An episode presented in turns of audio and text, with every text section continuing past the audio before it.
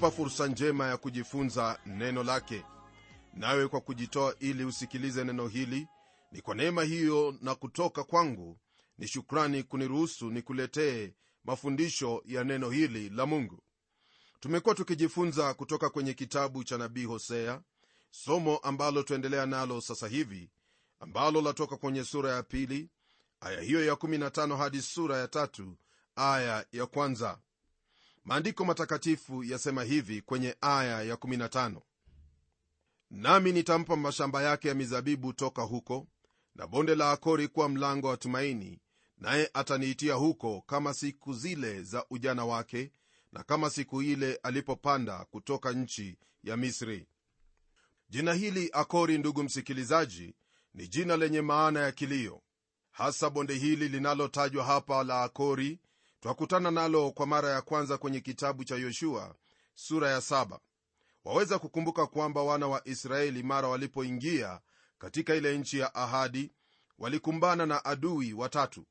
Hao adui ilikuwa ni lazima washindwe kwanza ndipo yoshua agawanye urithi wa nchi kwa watu wale. Adui wa kwanza ulikuwa ni ule mji wa yeriko unaowakilisha ulimwengu. Kisha kulikuwepo na mji wa ai ambao walifikiri kuwa itakuwa ni rahisi kuushinda kwa kuwa ulikuwa mji mdogo. Ai ni mji unaoakilisha mwili. Ni sikitiko kwamba watu wengi ndugu msikilizaji waamini kwamba waweza kuishi maisha ya kikristo kwa nguvu zao yani kwa nguvu za mwili. Nayo na daima ina maana kwamba mara wanapojaribu kufanya hivyo wao hushindwa. Yoshua alishindwa hapo ai hata hivyo somo lililokuwepo mahali pale walijifunza kikamilifu. Mungu aliwaagiza watu wale wasichukue kati ya vitu vilivyo najisi katika mji huo wa yeriko. Kutokana na tendo hilo jeshi la israeli lilishindwa. Yoshua alilala kifudifudi na kumlilia mungu. Alikuwa mtakatifu kama ilivyohitajika akamlalamikia mungu. Bwana akamwambia haya inuka mbona umeanguka kifudifudi hivi? Israeli wamefanya dhambi. Na kwa sababu kulikwepo na dhambi ilikuwa ni lazima kuondoa dhambi hiyo na mwishowe akani akapatikana yeye na nyumba yake wakatolewa nje ya kambi na kupelekwa kwenye hilo bonde la akori na huko akaharibiwa na kuzikwa. Kutokea hapo na kuendelea ilikuwa ni ushindi kwa israeli chini ya uongozi wa jenerali yoshua. Nasi mpendwa tunaposhughulikia dhambi za mwili tutakuwa na ushindi katika maisha yetu ya kikristo. Bwana asema kwamba bonde hilo la akori litakuwa mlango wa tumaini. Hasa kile anachosema mungu ni kwamba atahukumu dhambi na baada ya kuhukumu dhambi siku za usoni zitajawa utukufu na tumaini la ajabu. Zaidi neno la mungu lasema kwamba israeli atamwitikia huko kama siku zile za ujana wake na kama siku alipopanda kutoka nchi ya misri. Hili halijatendeka japo israeli wamerudi katika nchi hiyo. Ahadi hiyo ni ya siku za usoni. Kisha kwenye aya ya16 maandiko yatwambia hivi tena siku hiyo itakuwa asema bwana utaniita ishi wala hutaniita tena baali. Hili ni jambo la kufurahisha na la kupendeza pia jina hilo ishi lina maana ya mume wangu nalo jina baali lina maana ya bwana wangu. Watu wa israeli wakati wa hosea walikuwa wamegeukia ibada kwa sanamu ya baali. Isitoshe walijaribu kuabudu bwana mungu pamoja na baali. Bila shaka hili halingewezekana hata kidogo. Ndiposa mungu awaambia kwamba siku yaja israeli watamwita mungu mume wangu. Sasa naomba tutafakari jambo hili kwa muda.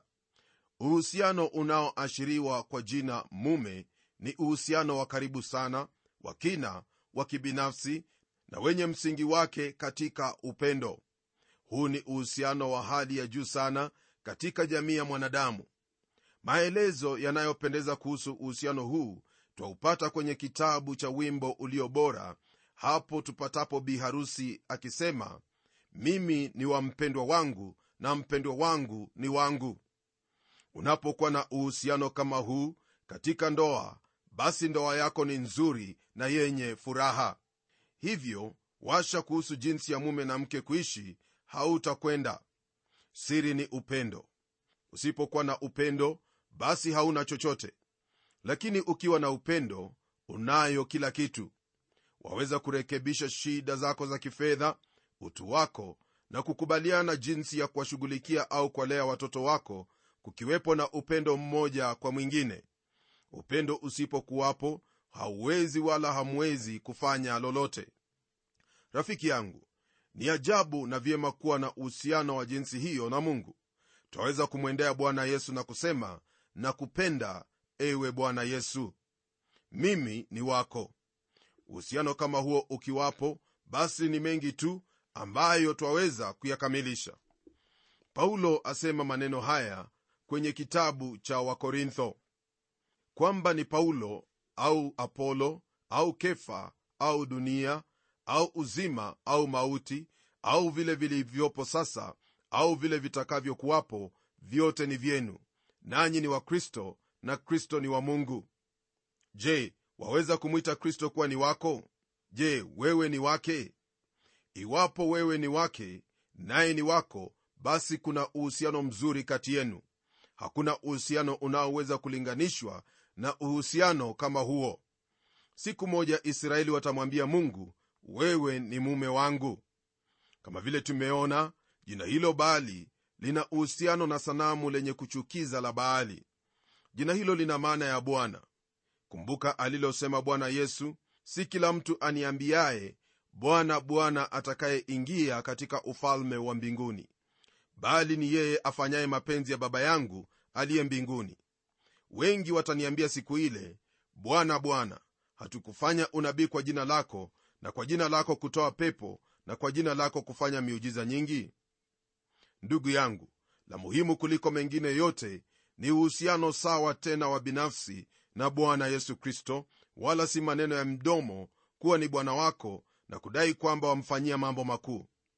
Hili laelekea jambo moja alilonena kwa simoni petro kando ya ziwa la galilaya ambapo alimuuliza je wanipenda? Na hilo ndilo swali pia kwako sasa hivi je wampenda? Unapotafakari swali hilo nitaendelea kusoma kwenye aya ya17 inayosema hivi kwa maana nitayaondoa majina ya mabaali kinywani mwake wala hawatatajwa tena kwa majina yao. Nam hata hilo jina baali litasahaulika kabisa. Wataacha hali yao ya kuabudu sanamu.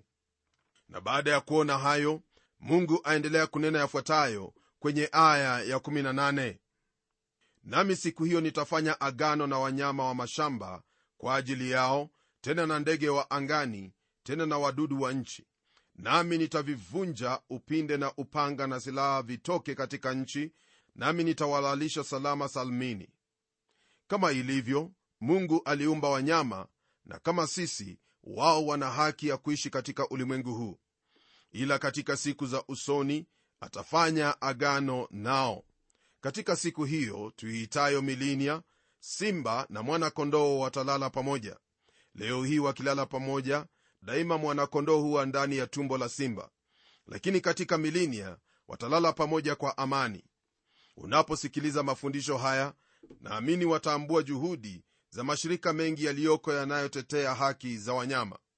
Je umetambua kwamba mungu daima kwenye biblia alishughulikia wanyama? Pia ashughulikia nchi kwa kuibariki? Ni mwanadamu ndiye hufanya uchafuzi. Mwanadamu ni mwenye dhambi ndani na pia ni mwenye dhambi nje naye huchafua kila aguzalo. Unaposafiri hutakosa kuona taka zilizotupwa na wasafiri.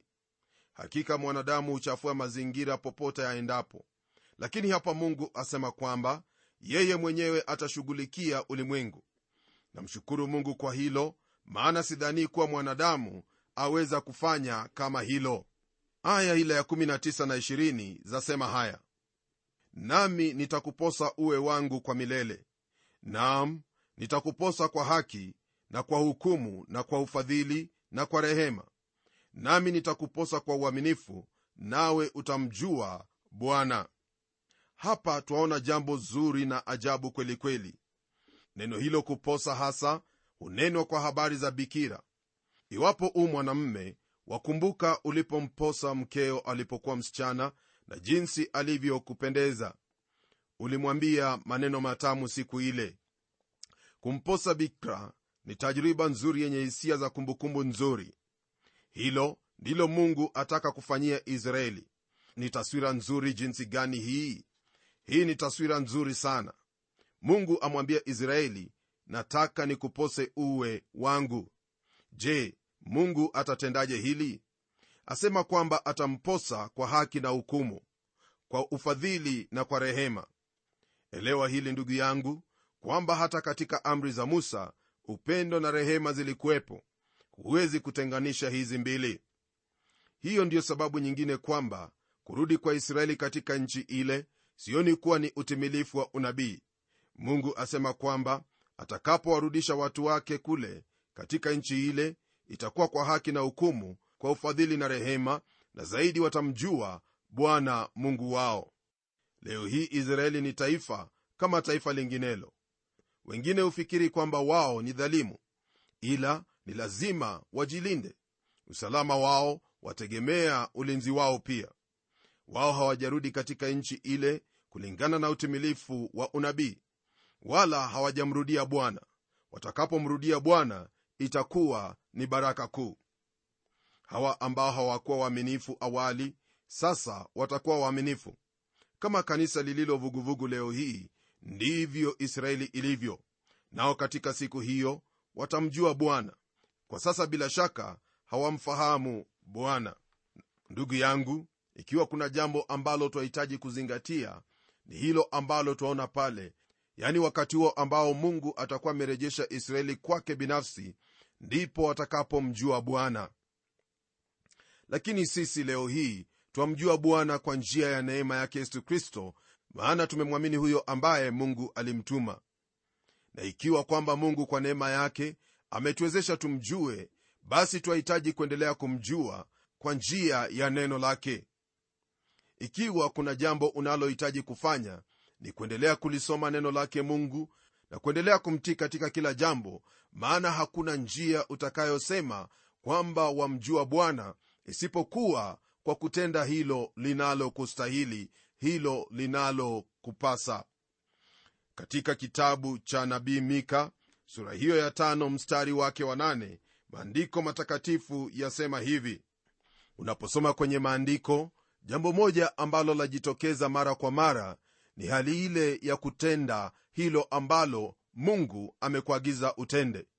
Ikiwa wasema kwamba wamfahamu mungu ni lazima utende hilo ambalo amekuagiza utende la sivyo hujamfahamu hata kidogo na wala hilo unalolinena hauna habari nalo. Ikiwa basi wadai kwamba wamfahamu basi dai hilo ni lazima litathibitishwa kwa hilo ulitendalo.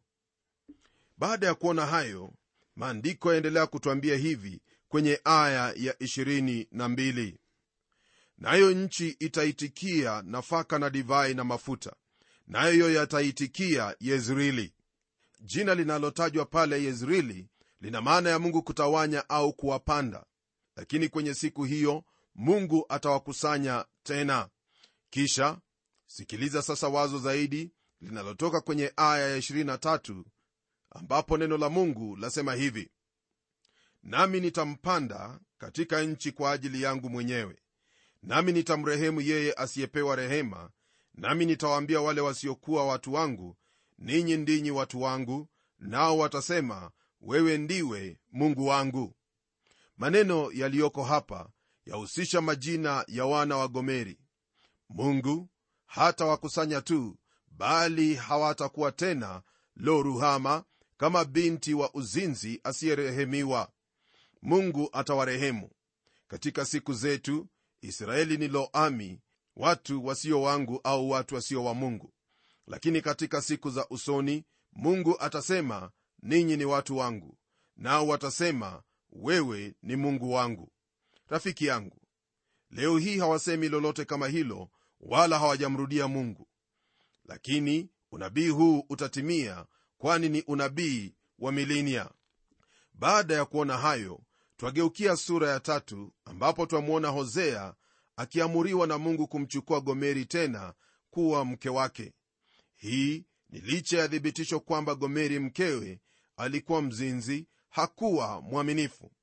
Aya ya kwanza yasema hivi bwana akaniambia enenda tena mpende mwanamke apendwaye na rafiki yake naye ni mzinzi kama vile bwana awapendavyo wana wa israeli ingawa wanaigeukia miungu mingine na kupenda mikate ya zabibu kavu. Katika amri hii mungu amwambia hosea aende ampende mkewe lakini anapendwa na wapenzi wengine. Ni wazi kwamba hosea alimpenda mkewe japo alikuwa mzinzi. Gomeri hapa afananishwa na israeli waliogeukia miungu mingine na kutoa sadaka kwayo. Zaidi ni kana kwamba mungu alikuwa akimwambia hosea kwamba sasa anafahamu jinsi hisia zake zilivyokuwa kwa wana wa israeli. Alikuwa akimwambia hosea ya kwamba mkewe hajawa mwaminifu kwake lakini amchukue tena na kumpenda. Hivyo ndivyo atafanya na watu wake israeli. Israeli walikosa kuwa waaminifu kwa mungu na atawaadhibu na kisha siku moja atawarudisha kwake na kuwapenda tena. Msikilizaji hivyo ndivyo mungu wetu alivyo kwamba yu tayari kuturejesha licha ya sisi kutanga mbali ila ni vyema kukaa kwake maana hilo ndilo lahitajika kwetu kwa kuwa yeye ni mwema kwetu. Ikiwa kuna jambo ambalo nitakuhimiza ni kwamba ukaye kwake kaa katika neno lake mfuate yeye maana yeye akupenda upeo. Alimtoa mwana wake wa pekee ili kwamba utakapomwamini na kukaa kwake basi utafurahia yale ambayo ataka uyafurahie katika maisha yako.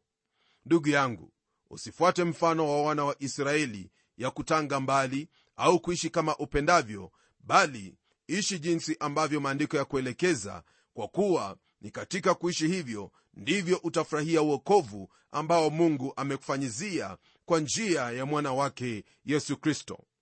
Na kwa hayo hebu tuombe pamoja. Mungu wetu tena baba wa bwana wetu yesu kristo nakushukuru kwa ajili ya muda ambao umetupa siku hii ya leo ili tujifunze kutoka kwenye neno lako. Tazama wewe usiyetaka mtu yeyote apotee mtu yeyote aangamie. Wewe umejitoa kwa njia ya mwana wako yesu kristo ili tupate kukujua ewe mungu wa kweli mungu mmoja mungu unayetujali mungu wa pekee na mwana wake yesu kristo ambaye kumjua ni uzima wa milele. Tazama bwana tumelisikia neno lako na tumejifunza kutokana na haya yaliyoko kwenye kitabu hiki cha nabii hosea. Mambo haya bwana yalikugusa kama vile leo hii pia maisha yetu yanakugusa wewe. Tunaomba kwamba utusaidie tuweze kutembea kulingana na neno lako ambalo mara tunapotembea kwalo tutakuwa kama vile unavyotaka tuwe. Maana tunapokuwa jinsi unavyotaka tuwe basi tunabarikiwa tunapata furaha katika mioyo yetu tunapata amani katika mioyo yetu. Tunahisi upendo wako na kufurahia upendo wako katika maisha yetu kwa kuwa wewe watujali na watupenda upeo. Namwombea ndugu yangu msikilizaji ya kuwa anapoendelea kutafakari haya tuliyojifunza leo hii utamjalia neema na baraka zako maana hakuna mwingine anayeweza kumjali isipokuwa wewe. Msaidie anaposoma neno lako mpe ufunuo anaposoma neno hilo na mbariki anapotenda neno hili kwa sifa na utukufu wa jina lako. Yote haya nimeyaomba katika jina la bwana na mwokozi wetu yesu kristo. Amen. Ndugu yangu ni wapi ambapo waweza kupata upendo mkuu wa namna hii isipokuwa kwa mungu huyu aliyekuumba na akupendaye? Hakika mungu aliwapenda wana wa israeli ndiposa alizidi kuwatuma manabii ili wapate kusikia ujumbe wa upendo ujumbe wa rehema ujumbe wa neema ujumbe wa fadhili ujumbe ambao ni wa baraka kubwa mno. Ujumbe huo pia ni wetu na twaupokea kwa njia ya mwana wake yesu kristo. Basi pokea huo ujumbe nawe ufurahie hayo ambayo mungu ameweka kwa ajili yako. Mungu akubariki sana unapoendelea katika hilo ambalo umelipokea leo hii kwa neema na kwa uwezo wa roho mtakatifu. Na hadi tutakapokutana tena kwenye kipindi kijacho ni mimi mchungaji wako jofrey wanjala munialo na neno litaendelea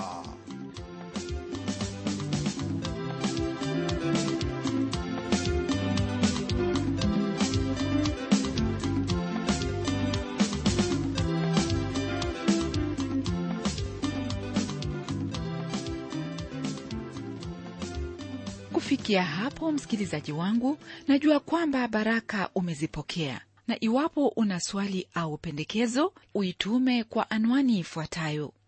Transworld radio sanduku la posta ni 21514 nairobi. Kisha uandike code namba ambayo ni 00505 kenya. Nitarudia tena. Transworld radio sanduku la posta ni 21 514 Nairobi, kisha uandike code namba ambayo ni 00505 Kenya. Hebu tukutane tena kwenye kipindi kijacho kwa mibaraka zaidi. Ni mimi mtayarishi wa kipindi hiki Pamela Omodo nikikuaga kwa heri na neno litaendelea.